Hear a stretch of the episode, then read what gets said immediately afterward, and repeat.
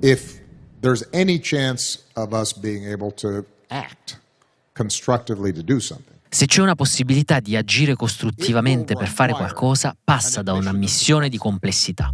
Questo è Barack Obama che tiene un discorso che mi ha colpito moltissimo, perché è l'ex uomo più potente del mondo che ammette un suo fallimento, ma che al tempo stesso fa un invito bellissimo a riflettere sulla complessità.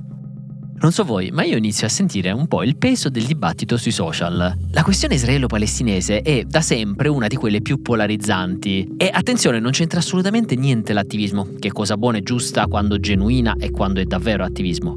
C'entra più che altro con la sensazione sui social a volte di entrare in una gabbia, una gabbia di persone pronte ad abbaiare ad ogni minima parola, riflessione o persino termine lessicale scritto su quello che sta avvenendo.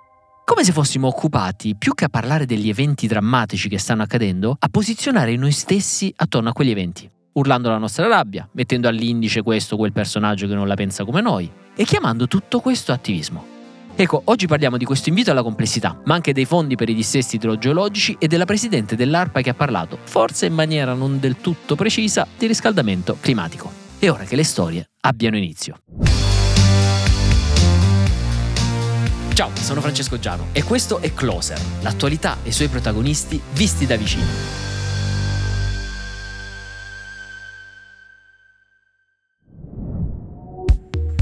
Personalmente ho sempre apprezzato la lucidità di Barack Obama nel parlare del cosiddetto attivismo online.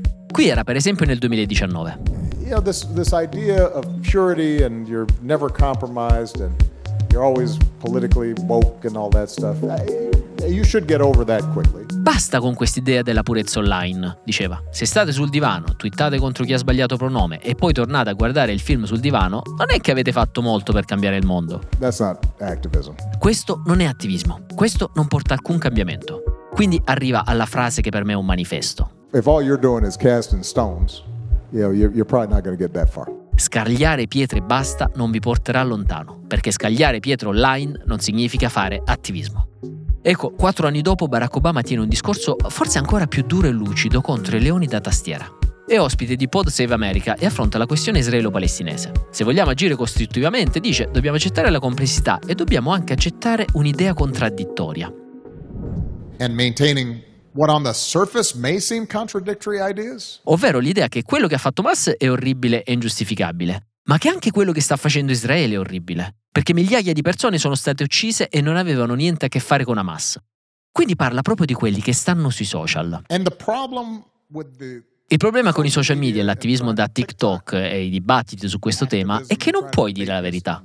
Puoi dire una parte di verità, o peggio puoi fingere di dire la verità, dice Obama.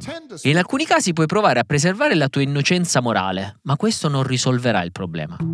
Se vuoi risolvere il problema, allora devi mettere in conto tutta la verità.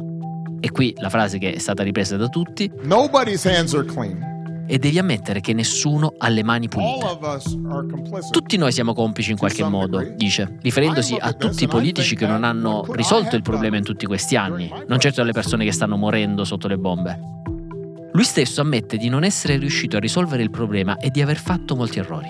Ecco, dice lui, questa è la conversazione che dovremmo avere, per guardare avanti e non continuare a guardarci indietro. E tutto questo, questa conversazione, non può avvenire se noi ci rinchiudiamo nella nostra indignazione online. E qui un altro passaggio, mh, Obama ci teneva tanto perché si è soffermato tanti minuti su questo discorso. Lui dice ai giovani: Preferisco vedervi là fuori a parlare con le persone, comprese quelle con cui siete in disaccordo, piuttosto che stare sui social a urlare la vostra rabbia. Se davvero volete portare un cambiamento, dice, allora dovete cercare di parlare a qualcuno che sta dall'altra parte della barricata e ascoltarlo e capire di cosa sta parlando, non respingerlo. Perché non potete salvare quel bambino senza il loro aiuto, non in questo caso. Personalmente mi ha lasciato veramente ispirato questo discorso. Sempre nel weekend c'è stata un'altra riflessione che mi ha particolarmente colpito. L'ha scritta Concita De Gregorio su Repubblica in un pezzo che già aveva un titolo forte, La democrazia dell'ignoranza. All'inizio Concita De Gregorio scrive come nelle redazioni dei programmi televisivi si chiamino le persone e gli si chieda ma tu sei pro o contro Israele, pro o contro la Palestina? Perché bisogna fare quasi un ringo con chi ti fa per uno e chi ti fa per l'altro. E lei a questo punto sviluppa una riflessione, dice c'è un disagio crescente in una parte della popolazione, c'è il non riconoscersi nel pensiero binario, nella coscrizione obbligatoria. C'è la difficoltà dell'obbedire all'imperativo di abbassare il livello e abbattere qualsiasi tipo di complessità, eliminare il dubbio. Perché, questa frase bellissima, l'imperativo di generare consenso ha ucciso la fatica della conoscenza. I social ci avvelenano, dice, ci impediscono di pensare senza essere pensati, di pensare in libertà. È tutto complicato invece, la vita personale lo è, la guerra anche. Sembra semplice, chi vince, chi perde, ma non è così, è un'illusione, una bugia. Abbiamo e abbiate rispetto di chi ci ha dato la possibilità di conoscere, di studiare, non sono per sempre i diritti, sono fragili, abitiamoli.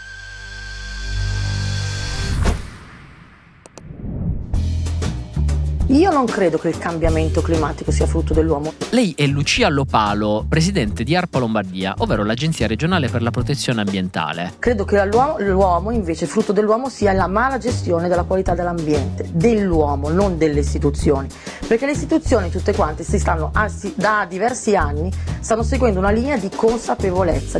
Ecco, Lucia Lopalo ha detto una frase che ha scatenato un bel po' di polemiche. Già il PD ha detto "Occhio ragazzi, la Lombardia non può usare i soldi dei lombardi per dare voce ai negozionisti climatici climatici. Facciamo un po' di ordine. Cos'è l'ARPA? L'ARPA è l'Agenzia appunto regionale per la protezione ambientale che è nominata dalla regione e ha una serie di compiti abbastanza delicati. Per esempio, monitora e fa piani per migliorare l'aria della Lombardia, che tra l'altro è la più inquinata d'Europa. Si occupa dei cambiamenti climatici, indaga sulle bonifiche ambientali, sorveglia anche le aziende della regione. Ora, giusto per fare chiarezza, ho chiesto a Giulia Bassetto perché la frase di Lucia Lopalo, ovvero io non credo che l'uomo contribuisca al cambiamento climatico, non sia proprio precisa. Ciao Fra, è una frase non corretta da un punto di vista scientifico perché ormai tutta la comunità scientifica afferma che il cambiamento climatico è causato dall'attività antropica, quindi dall'uomo. Sempre più persone, infatti, lo stiamo vedendo anche in questi giorni, con le alluvioni che sono successe in Toscana, sono vittime di quelli che possono essere gli effetti del cambiamento climatico. È vero e la scienza ci dice che non tutti gli eventi climatici estremi sono causati la, direttamente causati dalla crisi climatica. Però quello che la crisi climatica fa è aumentare l'intensità e la frequenza di questi eventi. Quindi sempre più spesso noi e le persone a noi accanto saranno colpite in qualche modo da questi eventi climatici estremi. Non lo dico io, non lo diciamo noi in redazione, lo dice la comunità scientifica. Dopo esserci occupati del merito, ci occupiamo del metodo, perché eh, sta scoppiando un po' la polemica attorno alla figura anche di Lucia Lopalo. Molti giornali stanno andando a rivedere il suo uh, curriculum e il suo nome non è la prima volta che fa delle polemiche. 42 anni, lei è stata nominata lo scorso agosto nuovo presidente di ARPA Lombardia. Ci sono state due polemiche, la prima sul suo curriculum, la seconda sul suo passato. Nel suo CV infatti non comparivano delle lauree, l'opposizione ha chiesto di fare luce un pochino sul suo curriculum, visto che non aveva alcuna laurea scientifica sul tema. C'è da dire, lei si è difesa anche giustamente, ha detto non serve una laurea a rigor di regolamento per diventare presidente dell'ARPA, né una laurea scientifica neanche una laurea umanistica. Lei aveva frequentato la facoltà di filosofia. L'opposizione però ha insistito e ha detto sì, va bene, non ha la laurea, però eh, anche a giudicare dal tuo curriculum ci chiediamo quali siano le tue competenze in ambito appunto climatico, visto che nel tuo curriculum emerge più che altro una fedeltà politica a Fratelli d'Italia che eh, competenze scientifiche in sé.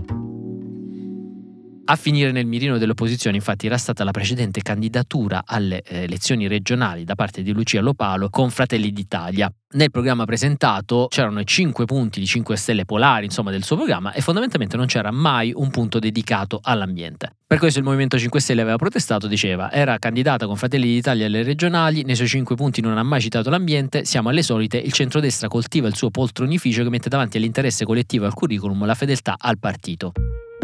La seconda polemica riguardava il suo passato all'interno delle aziende. Lei è stata in parte manager di alcune aziende che si occupavano di ambiente. L'opposizione aveva presentato un'interrogazione che chiedeva di fare luce proprio sul suo passato. Dall'interrogazione si legge: La presidente Lucia Lopalo avrebbe avuto rapporti professionali con Sergio Cova, con il quale aveva costituito una società operativa in ambito ambientale, appunto sullo smaltimento dei rifiuti.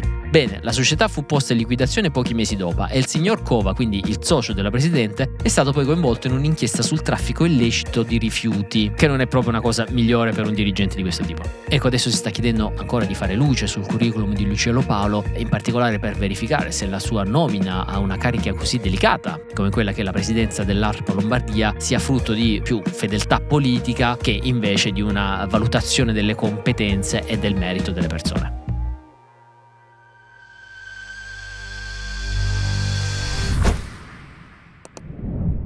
Non andate in auto rimanete a casa, concentratevi sui piani alti.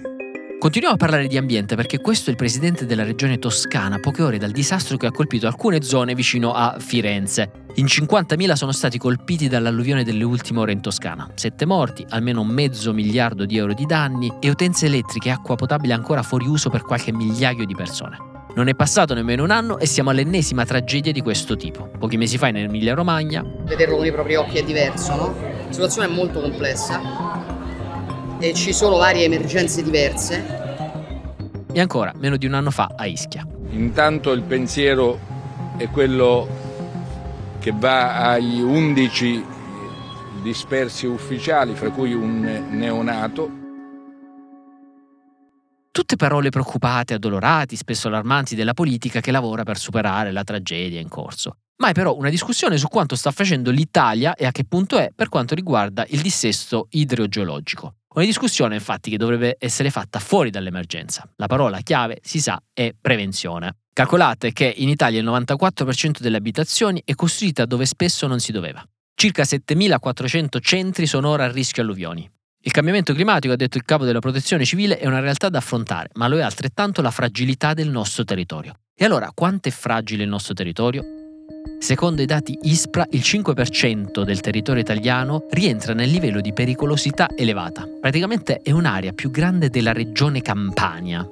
Il 10% è a pericolosità media e il 14% a pericolosità bassa. Quindi siamo un territorio abbastanza fragile. Nelle zone a elevato rischio di alluvione vivono 2,4 milioni di persone e in totale più del 90% dei comuni italiani si trova in area a rischio per frane e alluvioni.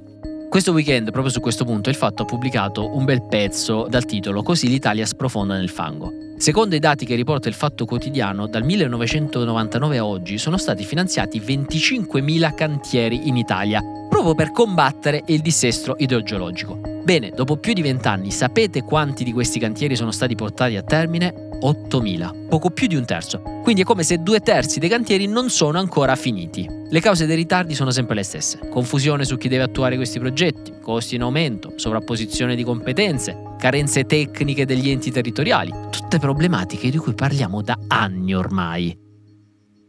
Non è un caso che l'ANAC ha aperto un'istruttoria e ha chiesto ai presidenti di regione appunto di comunicare tutti i dati dei cantieri finiti, ma soprattutto di quelli non finiti. Un'altra polemica di questi giorni, seppure discutibile probabilmente non troppo incisivo, c'è da sottolineare che il nuovo sistema IT Alert in Toscana qualche giorno fa non ha suonato. Il motivo? Dopo l'annuncio in pompa magna di governo e protezione civile avvenuto a giugno e dopo la sperimentazione delle ultime settimane, il sistema non è ancora operativo. E con questa storia noi chiudiamo la prima puntata della settimana di Closer. Questa puntata, tra l'altro, sarà la prima che commenteremo per la prima volta assieme nel nostro gruppo WhatsApp. È un nuovo gruppo WhatsApp che abbiamo aperto, si chiama Closers, su cui ci confronteremo su tutti i temi di cui parliamo nel podcast per approfondire, per avere delle discussioni sane tra i membri insider di Will. Per entrare potete cliccare nel link alla membership di Blue Media, diventare membri insider e poi riceverete un link con l'invito in cui potete entrare nel gruppo e iniziare a commentare. Continuate a darci feedback, mettere il voto se volete su Spotify a Closer e noi ci sentiamo alla prossima puntata. Closer è un podcast di Will scritto da Francesco Giano e Carlo Notar Pietro. Cura editoriale Francesco Zaffarano. Post produzione a cura di Cora Media. Supervisione suono e musica Luca Micheli. Post produzione e montaggio Emanuele Moscatelli. Coordinamento di post produzione Matteo Scelza.